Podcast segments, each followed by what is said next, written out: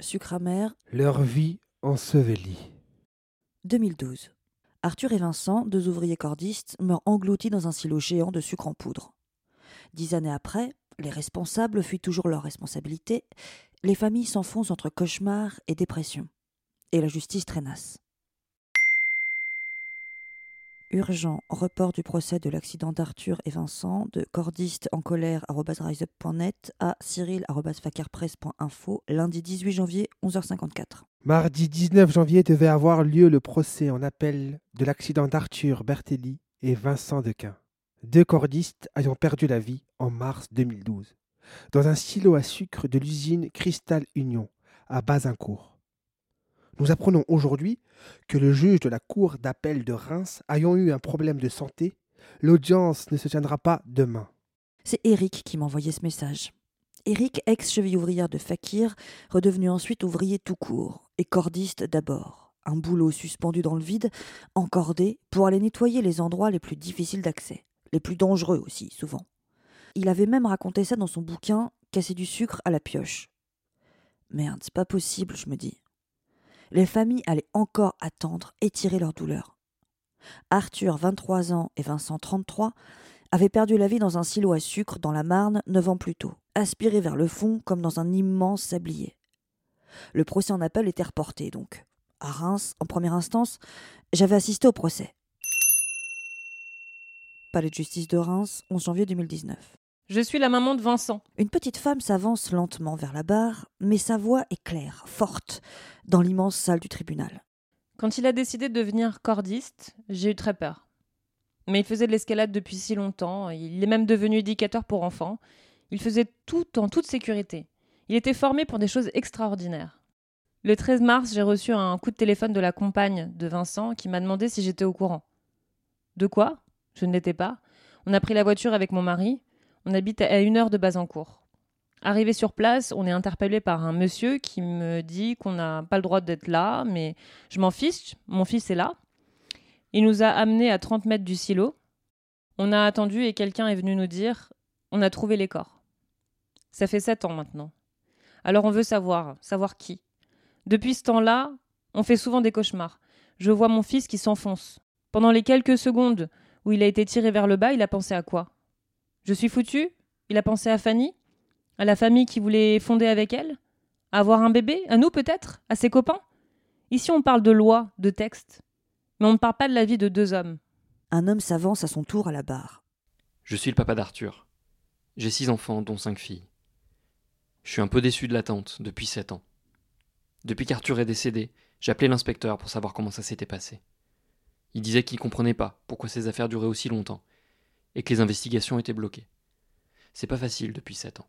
L'avocat cite une pièce du dossier, le récit d'un salarié, Frédéric Soulier. À un mètre derrière nous, mes deux autres collègues cassent du sucre à la pelle. Et puis, je vois Arthur glisser lentement, puis après Vincent. J'ai essayé de garder sa tête le plus haut possible.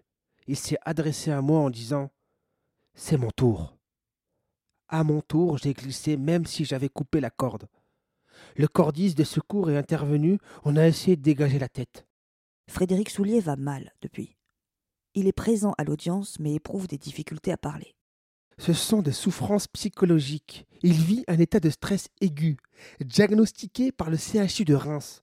En creusant un trou dans son jardin, en voyant s'écouler de l'eau dans sa cafetière, il est pris de crises de larmes, de stress, d'états dépressifs. C'est une névrose traumatique avec un déficit émotionnel estimé à 15%. Les dégâts sont là. Mais les débats s'enlisent dans les arguties juridiques. Les prévenus se renvoient la patate empoisonnée inlassablement. Sur le ton du Et c'est pas moi, c'est lui, le donneur d'ordre Crystal Union désigne son sous-traitant pour le nettoyage Carrare Service, qui réplique de même. Les responsables irresponsables, comme souvent, qui n'assument plus rien devant l'accident.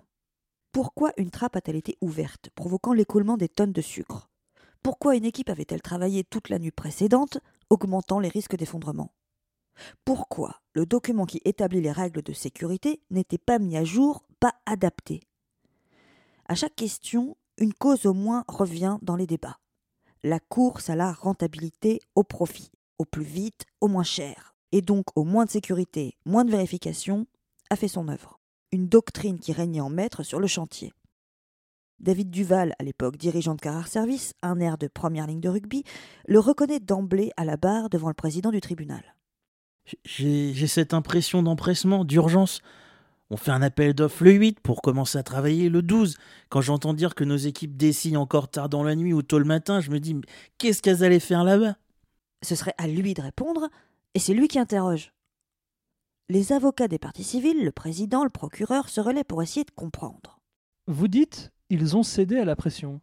C'est quoi cette pression? Vous n'auriez pas pu dire stop, on n'y va pas? Si, si, si j'avais été là, oui, je l'aurais dit. Selon l'inspecteur du travail, le cahier n'était plus tenu à jour depuis 2006. Euh... Est-ce qu'il a bien réagi, monsieur Petit, votre employé, quand il a vu que les conditions du chantier n'étaient pas celles prévues initialement? Il a cédé lentement, vous avez dit. Mais il était sous pression, il n'a pas toute sa lucidité. Il se pisse dessus presque à l'audience. Alors que en dehors, ces mecs-là, c'est les cadors, me souffle Eric. Quand tu bosses pour eux, faut raser les murs. Là devant le juge, ils chient dans leur froc. T'as les deux facettes des mecs. Le représentant légal de Carrare, lui aussi inculpé, ne s'est même pas déplacé. Ça confine au mépris. Ça rend le deuil impossible. Lâchera un avocat des parties civiles. Le président se tourne à présent vers Michel Mangion, à l'époque directeur de l'usine, promu depuis directeur de la responsabilité sociétale d'entreprise. Ça ne s'invente pas. Deux morts. Et le voilà, RSE. Le président. L'équipe du matin n'a pas reçu la formation obligatoire pour ce silo. Elle a commencé à travailler à 10 heures, alors que la formation était prévue à 13 heures. Mangion qui balait. C'est plus une formation globale, un accueil de l'entreprise. Et dans l'équipe de Carrare, la moitié avait déjà entendu ça. Autrement dit, juste une formalité, la sécurité. L'avocat de Vincent s'emporte. On est là pour tous ces gens qui sont là au terme d'un processus judiciaire très long. Et on vient nous dire c'est pas moi, c'est l'autre. Moi, j'étais sous pression. C'est une réponse inouïe à une violence inouïe. Une pause avant la réquisition du procureur. Dehors, on discute avec Fred, autre cordiste itinérant, venu soutenir ses collègues de l'autre bout de la France. C'est plus possible qu'on aille bosser sans savoir euh, si on va revenir parce qu'on nous met la pression.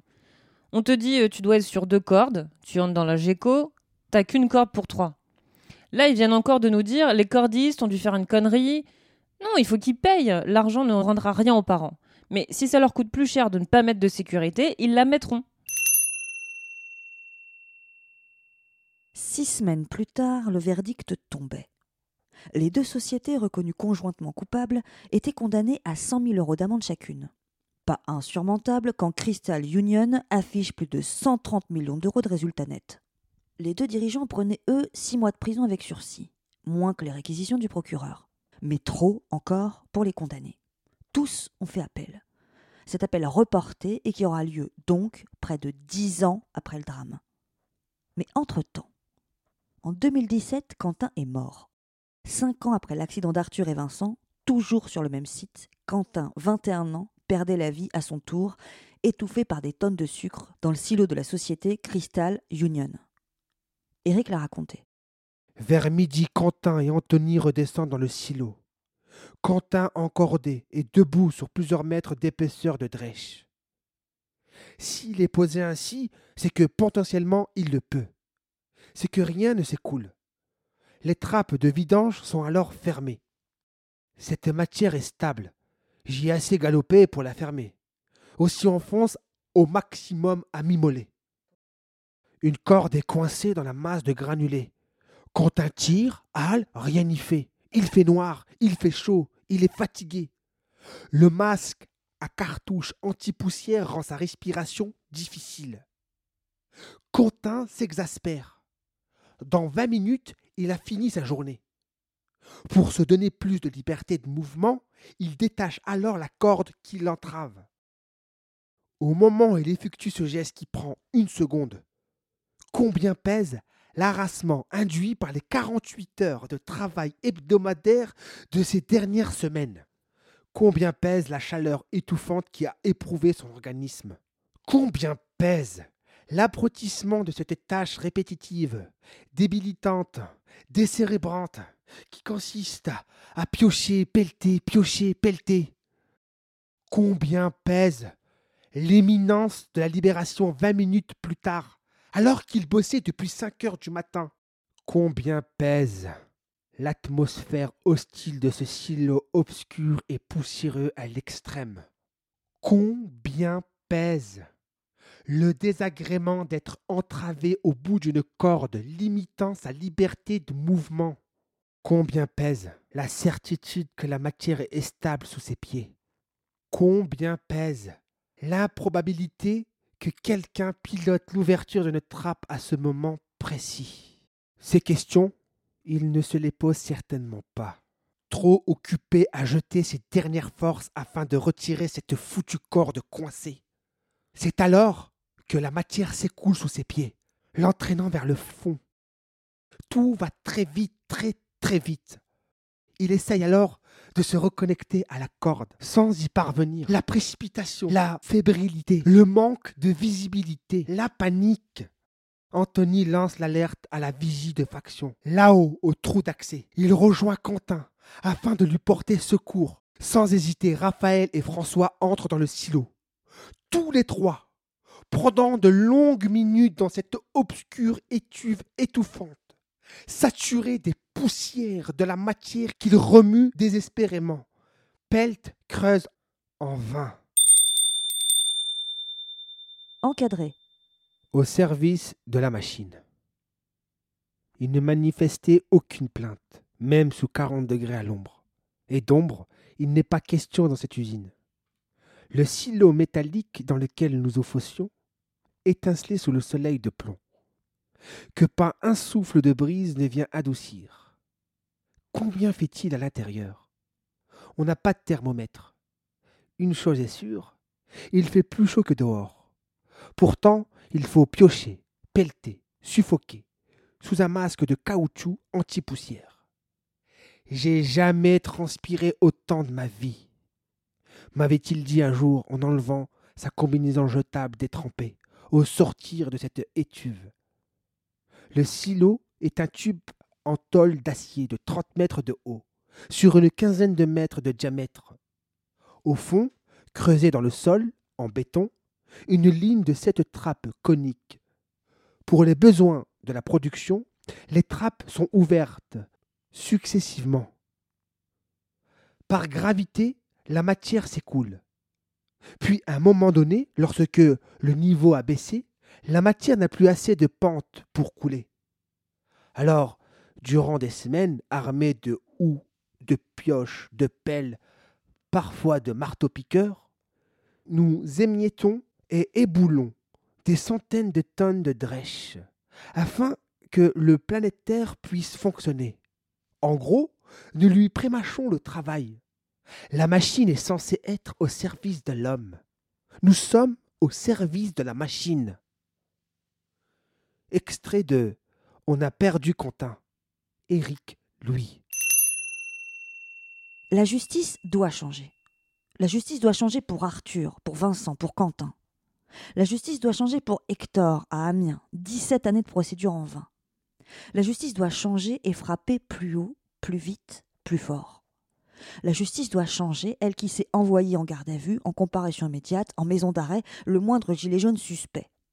La justice doit changer et punir les responsables irresponsables. La justice doit changer pour les 500 morts au travail par an et pour protéger les suivants.